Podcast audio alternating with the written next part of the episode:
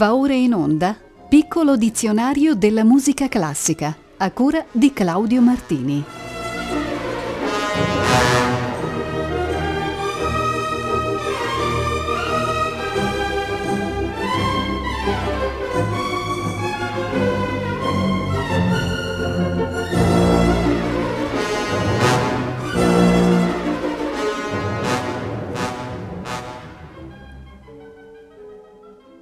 Centosedicesima puntata del piccolo dizionario della musica classica e un caro saluto a tutte e tutti voi. Cominciamo dal vocabolo inno, che viene da imnos, componimento poetico della melica greca che associato al canto e alla danza invocava e pregava le divinità, esaltandone imprese e virtù. Un primo significato è quello di inno sacro, per il quale sono necessari tre requisiti, il canto, la lode e Dio. L'inno ha assunto nella storia varie forme e valenze e diverse caratteristiche propriamente musicali, a seconda che fossimo in epoca ambrosiana, gregoriana o protestante. Non approfondirò questo vasto tema e vado subito al primo ascolto. È Gloria Laus, l'inno a Cristo Re che entra in Gerusalemme. Lo esegue il coro gregoriano di Parigi. Gloria Laus et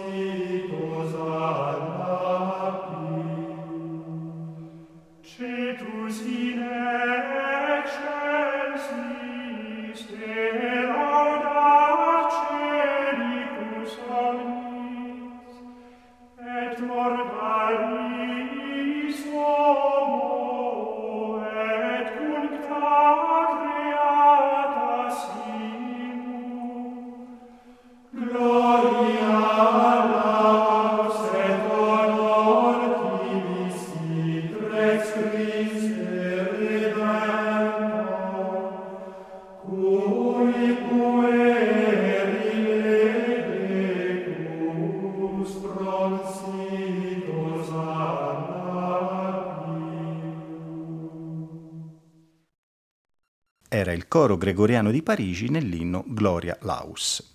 C'è poi un significato laico di inno, come canto patriottico, politico, di guerra, di cerimonia. È ispirato a valori ideali che trascendono il singolo, a sentimenti comuni a un popolo, a un partito o a una qualsiasi comunità. Basterà citare l'inno di Garibaldi o l'inno dei lavoratori o gli inni nazionali, oppure l'inno alla gioia, lode composta da Friedrich Schiller nell'estate del 1785 e leggermente rivista nel 1808. Beethoven la inserì come testo della parte corale della sua nona sinfonia, selezionando alcuni brani e scrivendo di suo pugno una introduzione. La melodia è stata adottata come inno d'Europa dal Consiglio d'Europa del 1972 e in seguito dell'Unione Europea. Vi propongo adesso, in forma ovviamente abbreviata, la versione di Arturo Toscanini della NBC Symphony Orchestra, New York, 3 aprile 1948.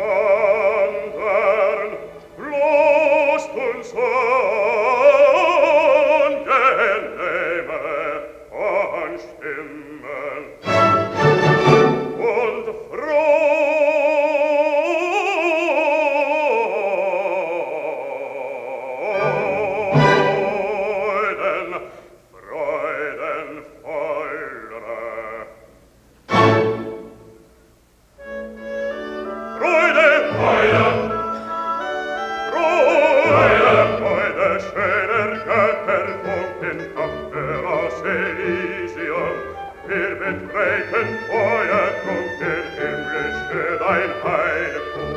Deine Zauberbilder wieder, was in die Mode sprengen wird. Alle Menschen werden Brüder, wo dein sanfter Flügel weilt. Deine Zauberbilder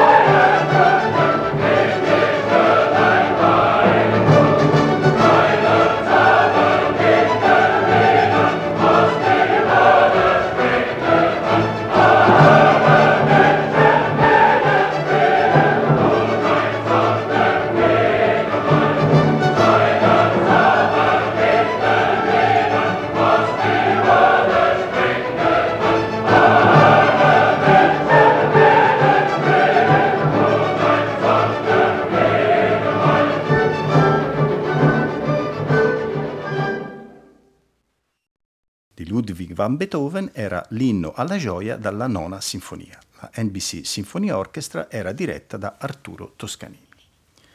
Siamo ora all'avverbio innocentemente, che troviamo spesso in Franz Joseph Haydn a marcare il carattere giocoso, spensierato, anche un po' ironico di certe composizioni. Una di queste citazioni è nel primo movimento del quartetto in Re minore opera 42 del 1785, che a differenza di tutti gli altri non appartiene a nessuna raccolta particolare. Opera insolitamente breve, risultò forse dall'assemblaggio di movimenti composti in momenti diversi. Oppure, come suggerisce qualche studioso, fu un quartetto scritto per giovani esecutori. Il movimento in questione, andante ed innocentemente, è semplice e non particolarmente esigente sul piano tecnico, ma è tuttavia assai sofisticato e frutto di un'esperienza ormai ben consolidata. Lo ascoltiamo dal Festetics Quartet.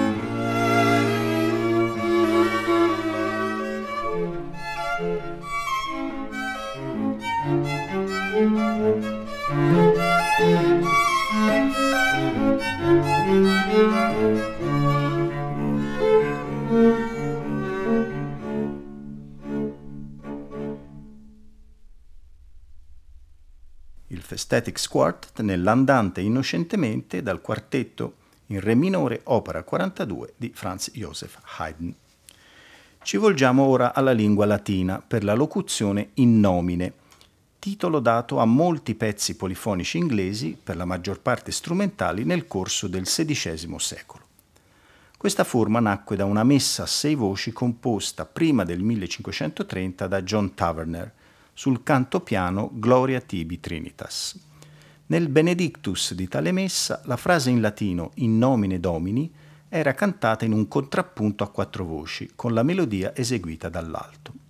Questo passaggio divenne popolare come breve pezzo strumentale e venne poi elaborato in singoli pezzi denominati in nomine di una sempre maggiore varietà stilistica fino a divenire una composizione per gruppi di strumenti detti consort, soprattutto composto da viole. Uno strumento suonava il tema del cantus firmus e le altre parti agivano in contrappunto imitativo. Eccovi In nomine a sei di Christopher Tye, eseguito da The Spirit of Gumbo con Frick Borslap e Claron McFadden.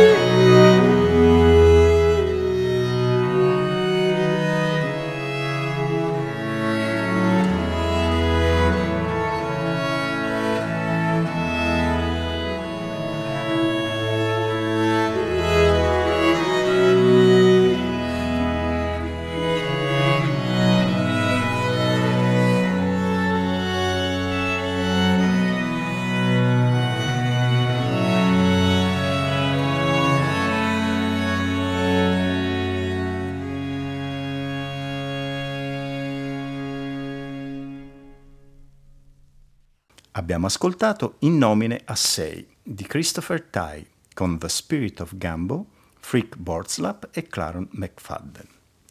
È il turno adesso dell'aggettivo inquietante, raro ma non inesistente. Lo ha usato il musicista cubano Juan Piñera, nato nel 1949, nella quarta variazione del suo trio Cervantino del 2008. Il brano ha in effetti un carattere angoloso, scostante, può suggerire una situazione di disagio, anche se è scritto in modo deliberatamente poetico e accessibile. La versione in scaletta è quella del trio concertante.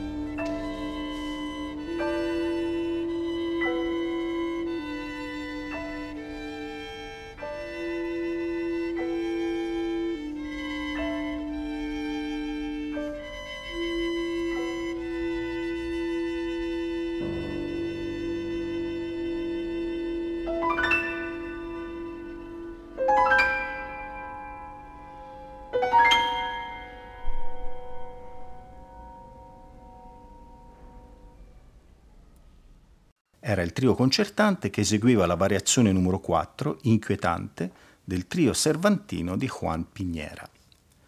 Dopo inquietante abbiamo inquieto, aggettivo che apre la sonata per pianoforte numero 7 di Sergei Prokofiev. Composta tra il 39 e il 42, la sonata fa parte, con la numero 6 e la numero 8, del cosiddetto trittico delle sonate di guerra pagine che per la loro intensità e per il periodo di composizione sono state lette come un resoconto dei terribili avvenimenti dell'epoca. Qui i contrasti fra aggressività percussiva e violenza ritmica da un lato e sensualità melodica nostalgicamente post-romantica dall'altro sono molto accentuati. Nell'allegro inquieto assistiamo di fatto alla lotta di un'intera nazione contro l'invasore e contro l'ingiustizia, mediante un ritmo di tarantella che assume una valenza spettrale. I passaggi all'unisono, asciutti e incisivi, esprimono il senso di vuoto e di disperazione. La frenesia è interrotta solo due volte dalla cullante vena nostalgica di un andantino tematicamente affine. Eccovi Maurizio Pollini, uno dei suoi più sensibili esecutori.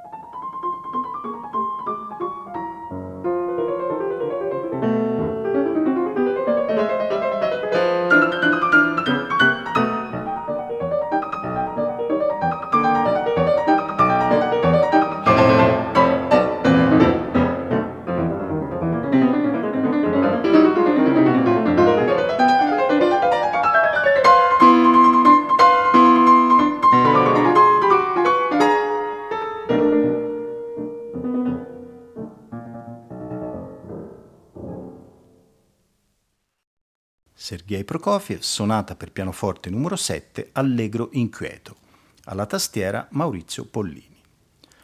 Ancora dal latino ci giunge in seculum, una forma particolare di cantus firmus tratta dal graduale pasquale Hec dies, impiegato come tenor in diverse clausole e mottetti del XIII secolo.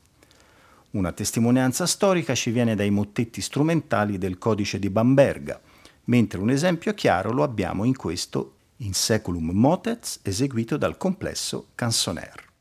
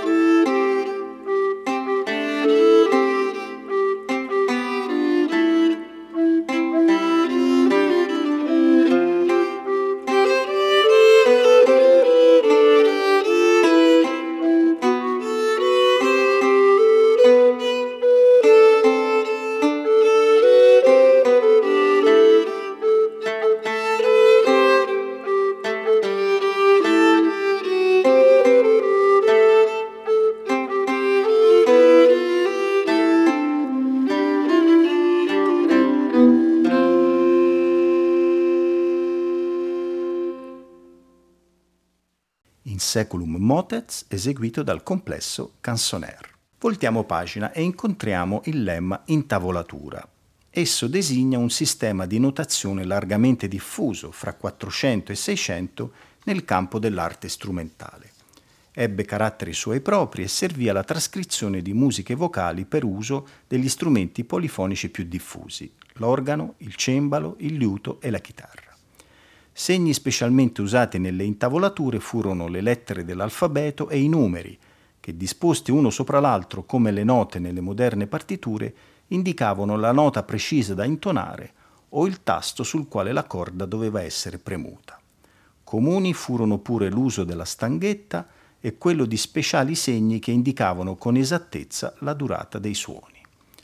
Ho scelto per voi Passeggiato a quattro, Ancidetemi pur, dal libro terzo d'intavolatura per chitarrone di Giovanni Girolamo Kapsberger. Solista è Stefano Majorana.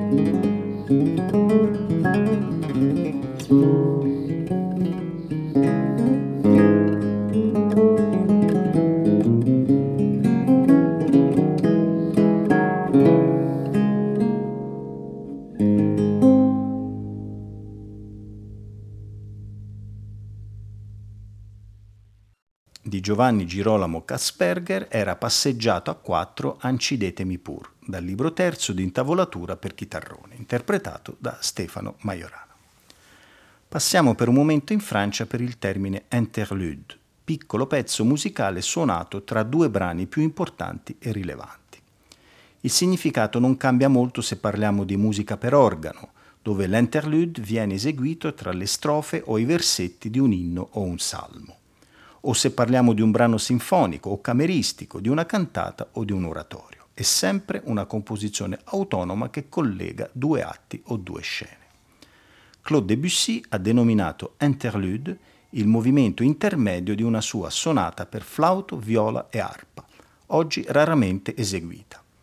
Esiste su disco una versione storica captata nel 1938 con Marcel Moise flauto, Alice Merkel viola e Lily Laskin arpa. Suono datato ma interpretazioni eccellenti.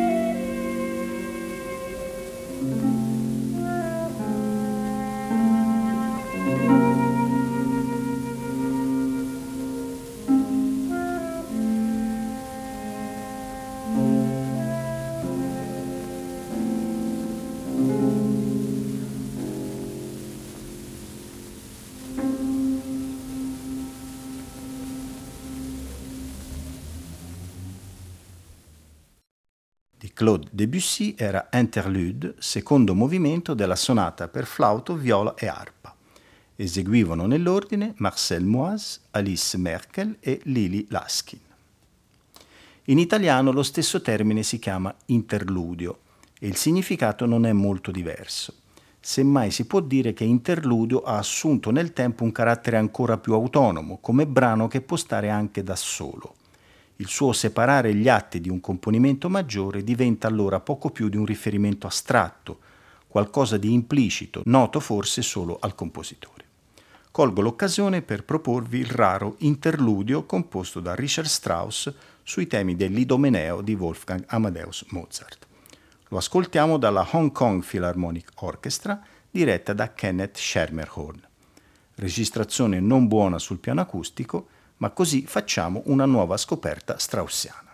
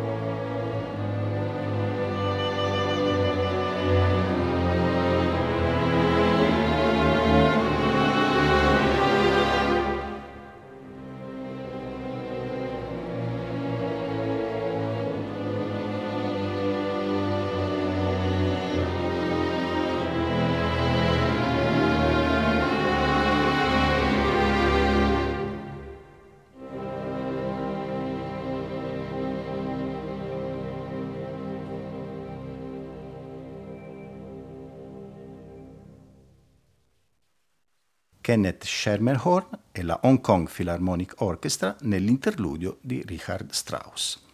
Abbiamo terminato. Il prossimo appuntamento col piccolo dizionario della musica classica è per martedì 19 giugno, sempre alle ore 18.40. A tutte e tutti voi un buon proseguimento di ascolto con i programmi di Rete Toscana Classica.